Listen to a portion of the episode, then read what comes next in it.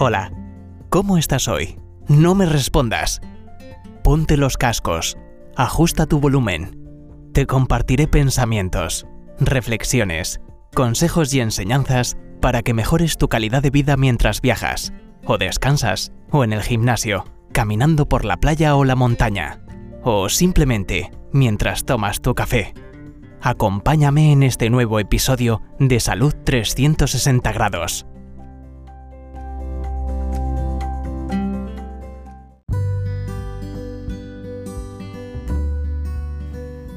Hola, muy buenos días, muy buenas tardes o muy buenas noches, dependiendo del sitio donde conectan con este podcast. Quiero dar la más cordial bienvenida a aquellos que se conectan por primera vez a esta serie de podcast llamado Salud 360 grados.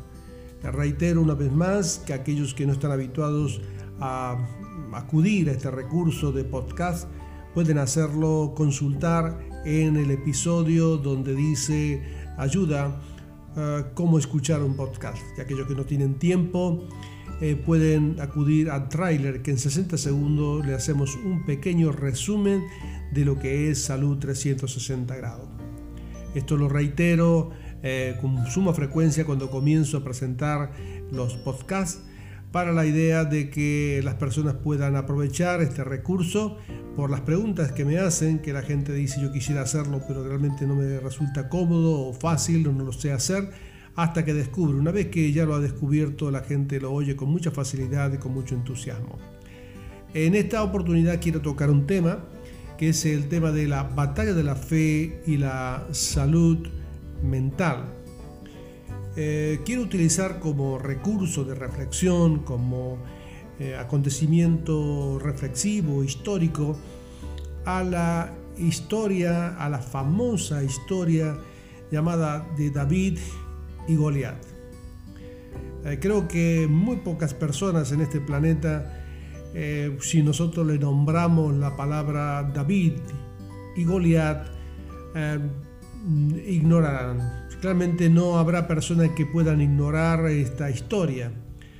Solo que esta historia tiene varios rincones muy interesantes que podemos reflexionar y pensar y sacar provecho y aprovechar algunos de los principios que tiene esta historia y podemos utilizarla para saber que estamos en una batalla y la batalla de la fe se confronta muchas veces con nuestro equilibrio y nuestra salud mental. Y como este Salud 360 grados, este podcast habla de salud, eh, reiteramos una vez más que el ser humano, la persona, eh, tiene que ver con varios componentes, los componentes mentales, los componentes emocionales, los componentes físicos, los componentes espirituales, los aspectos relacionales, los aspectos de la vocación, el servicio y el trabajo. Todos esos tienen que estar perfectamente coordinados y equilibrados para estar la persona con el mayor rendimiento, optimizar todos los recursos que la persona tiene. Y todos están entrelazados el uno con el otro, por lo tanto, la mente, como yo digo en uno de los episodios, es la torre de control que muchas veces es la que comanda el movimiento de todo el ser y a veces es la vía de acceso, es la puerta por lo que acceden eh, toda la información y donde podemos absorber eh, del medio ambiente que nosotros vivimos todos aquellos estímulos que nos ayudan o nos estorban en la toma de nuestras decisiones.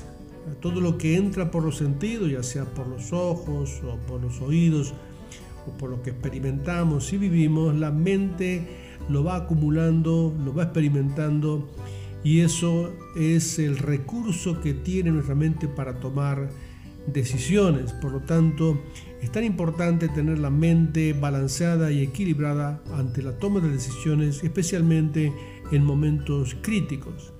Por otro lado está la fe. La fe tiene que ver con algo cognitivo, con algo que nosotros hemos vivido, con algo que nosotros hemos experimentado y eso también nos ayuda a tomar decisiones. Y la fe no se contradice con eh, la, ciencia, con, con el conocimiento, con la información, con la experiencia de vida.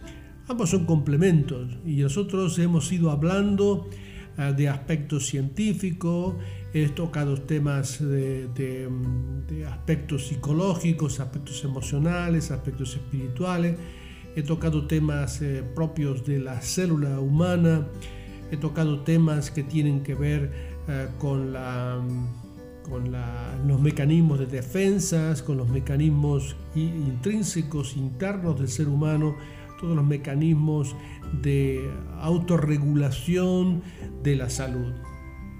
Y hoy quiero tocar este balance que existe entre lo mental y la fe. Eh, la realidad que quiero tocar o este tema que quiero tocar emana de esta historia.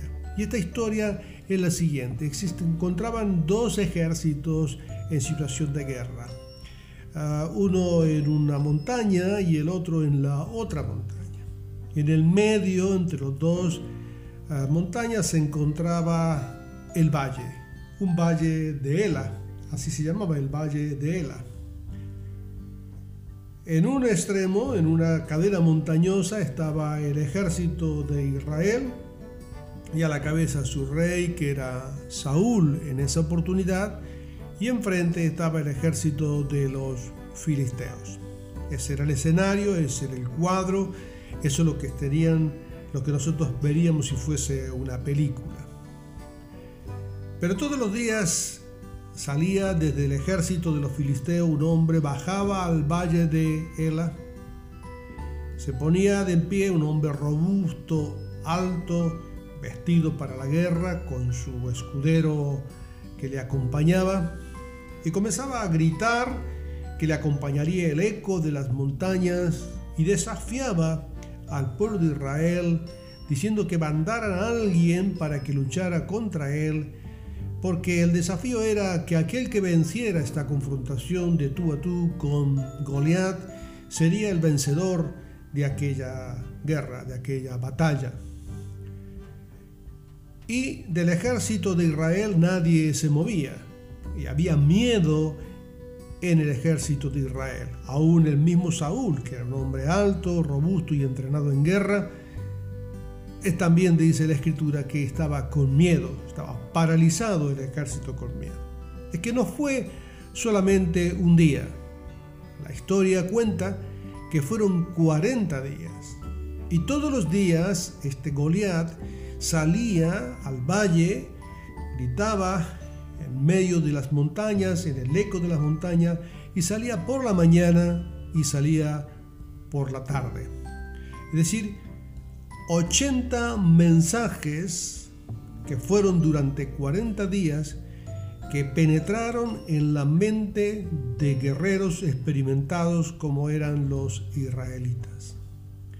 Entró y penetró en la canota craneal en el mismo debajo de su casco y allí debajo de su casco retumbaba dentro de ellos, él no podremos enfrentarnos a este gigante. Claro, cuando tú oyes permanentemente la amenaza, constantemente oyes el insulto, constantemente estás visualizando lo imposible, el gigante, y la voz ruda del gigante te intimida, te amenaza, te estorba en tu mente y te resuena en tu mente, llega un momento que te paraliza. Los músculos no responden. La tensión de tu cuerpo no puede reaccionar frente a la reiterada palabra que viene sobre la mente de un soldado. Y eso lo utilizó durante 40 días repetidamente, mañana y tarde. Pero llega un momento en la historia que aparece en el escenario, si fuese una película, aparece allí un muchacho. Un muchacho rubio, no muy robusto, delicado, el menor de sus hermanos, poco más que un adolescente, un joven, aparece con una bolsa. En la bolsa trae la merienda para sus hermanos y un poco más de alimento para sus jefes. Pero también traía un saco vacío para recoger la ropa sucia de sus hermanos. Esa era la tarea que le había asignado su padre.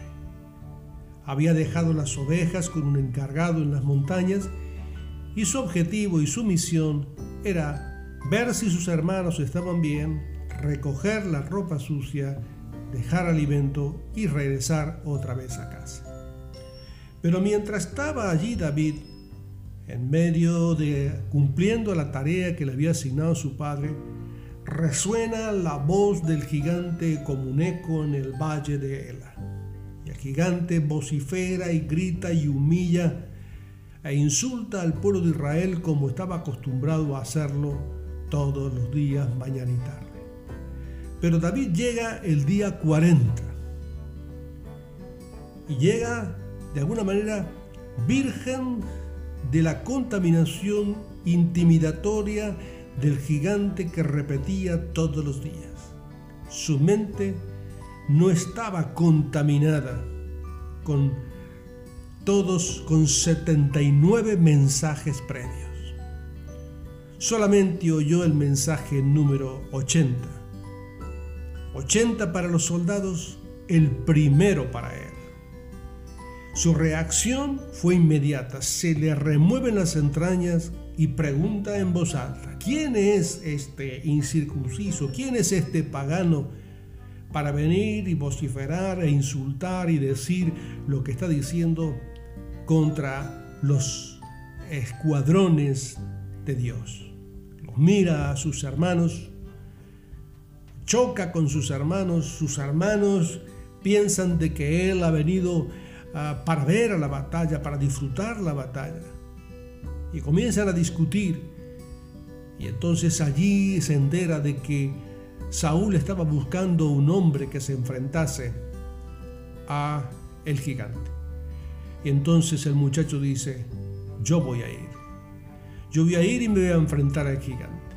Pero la pregunta de toda la gente que le rodea dice, pero si tú eres un muchacho sin experiencia, tú no te has experimentado en guerra. Ah, dice, pero yo cuando yo estaba cuidando las ovejas y venían el león, cuando venía el oso, yo iba y luchaba con ellos, con palos, con piedra, con onda, y le arrebataba la presa de su propia boca.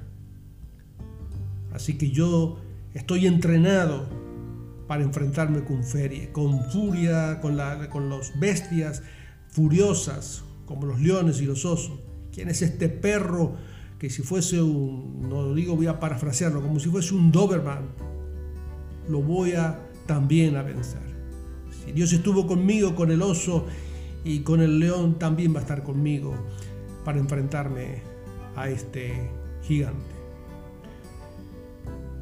Tratan de desanimarle y uno tras otro dice, tú no estás experimentado, tú no eres un hombre de guerra, aquel hombre sí está entrenado para la guerra. Hasta que le llevan adelante del rey Saúl y repite las palabras que él lo va a hacer. Y cuando Saúl lo ve decidido y sabe que no hay marcha atrás, le quiere dar su propia vestimenta de guerra, su propia espada. Y intenta él caminar y es imposible, él no puede. Dice, yo no puedo con esto.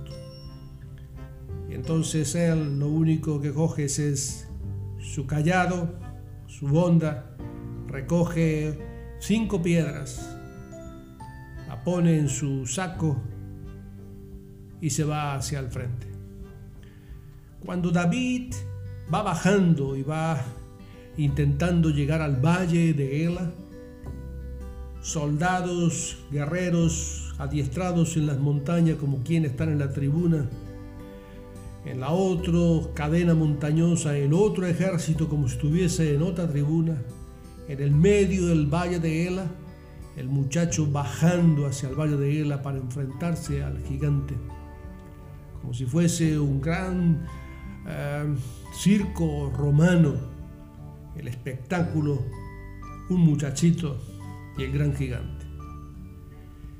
Allí sabía David, Goliat había vencido psicológicamente al ejército. Había sido vencedor porque había logrado inocular el temor, había logrado paralizar con el miedo a todo un ejército. Pero él venía a enfrentarse a Goliat con su fe. Traía su piedra, traía su onda y traía su callado, pero sobre todas las cosas lo que traía era su fe.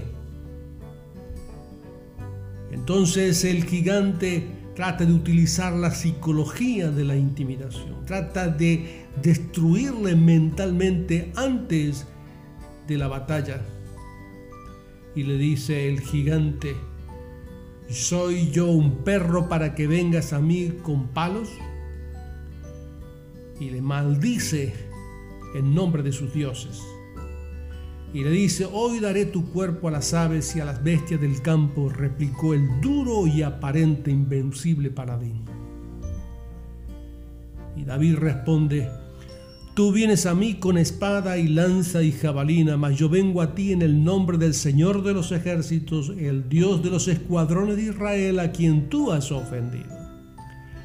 Y aquí que la confrontación de la psicología positiva y la fe. La psicología positiva se apoya en el hombre, la fe se apoya en Dios.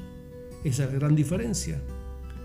No proclama lo que quiere ver, sino que anuncia lo que cree.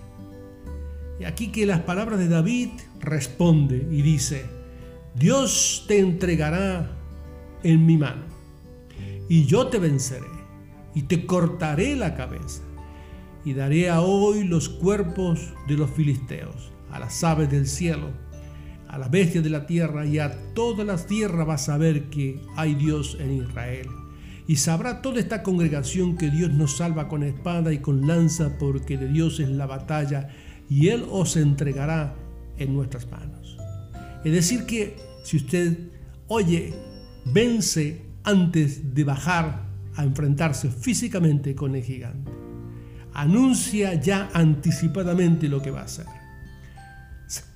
Él sabe que Dios le va a entregar en su mano. Él sabe ya anticipadamente que le va a vencer. Él sabe lo que va a hacer con él cuando lo tumbe, que va a cortarle la cabeza. Y sabe que él, a una vez que caiga él, van a ser vencidos todo el ejército de los filisteos. Con esta proclamación anticipada, David marca la diferencia ante todos los guerreros que estaban en todas las montañas. Le observaban desde allí el espectáculo, el diálogo entre el gigante y el muchacho. Sin duda, la estocada mortal la dio David, el pastor de las ovejas, en el momento que él anunció con su voz lo que iba a hacer con Goliat. Aquí venció David la confrontación. Lo siguiente, lo que vino después, fue la confirmación de su fe se vio lo que él había dicho, la convicción y la certeza se hizo realidad. De modo que lo que él estaba haciendo era un acto de fe, pero su acto de fe estaba unido a su preparación previa, a su entrenamiento previo, a todo lo que él había desarrollado, al carácter del vencedor, que había sido forjado en el campo, en la soledad, entre las ovejas, pero también entre los osos y los leones. De modo que él corre en dirección al perro para encontrar el ángulo y la distancia apropiada de la onda. ¿Por qué? Porque él sabe la distancia, él sabe cómo tiene que utilizar la onda. Él había sido entrenado con la piedra y con la onda. Recoge más piedras de las que necesitaba, porque dice que recoge cinco, pero necesitó una sola para vencer. Porque la fe no tiene, no se contradice con la prudencia, porque sabía que lo iba a vencer, pero no sabía él si lo iba a vencer con un disparo o con más disparos. Pero sabemos que fue suficiente el primer disparo. El golpe certero fue en la frente. La piedra se incrustó en un reducido espacio entre el casco de bronce del adversario. David apuntó a su cabeza pero Dios introdujo la piedra en la frente. Es decir, actuó con fe, la esperanza, la, el diseño de la piedra, como Él lo lanza sobre la cabeza, pero allí como Dios le ayuda para la destrucción de la fortaleza de la cabeza del adversario. Es un asunto de fe en acción. Luego de esto, dice la historia, le mató y cortó su cabeza con su misma espada. De modo que la fe de David despertó al ejército del letargo, del sopor psicológico en el que se encontraba. E inyecta el valor que necesitaba para luchar al ejército. Cuando se acalló la voz del adversario, cuando el gigante cayó, el ejército cobró ánimo, porque la fe de David se contagia en el ejército, del mismo modo que el miedo y la incredulidad se contagian. Por lo tanto, en estos principios, en esta enseñanza podemos obtener algunos principios. Las batallas o las batallas más duras en la vida se libran primero en la mente, porque según pensemos, así actuaremos. Cuidado con los mensajes reiterados y repetitivos que oyes porque tu mente las creerá. A veces Dios permite un Goliat en tu vida para sacar el David que llevas dentro. Goliat era alto porque tenía una gran estatura física, pero David era grande por sus convicciones que tenía en su corazón. La mente positiva enseña que debes proclamar todo lo bueno que quieres que sucede y sucederá. Pero el arte de la vida es enfrentar cualquier circunstancia con fe en Dios, pero también conociendo tus posibilidades. La formación de la vida, cualquiera sea tu profesión, te entrenará para enfrentar las batallas inesperadas. Así como el cuerpo sin espíritu está muerto, así también la fe sin acción. Tus convicciones tienes que hacerlas rodar en el campo de batalla. Por lo tanto, lucha legítimamente en la batalla de la fe. En este ciclo de incredulidad que entrena a los, adversarios para desanimarnos, lucha con los adversarios que tienes delante. A veces son pequeños hoy. Pero tenés en cuenta que en algún momento tú estarás en el valle de Ela y te enfrentarás a tu gigante. Así que piensa y reflexiona cómo está tu mente, cómo está tu fe. Tiempo para pensar y que tengas un muy buen día.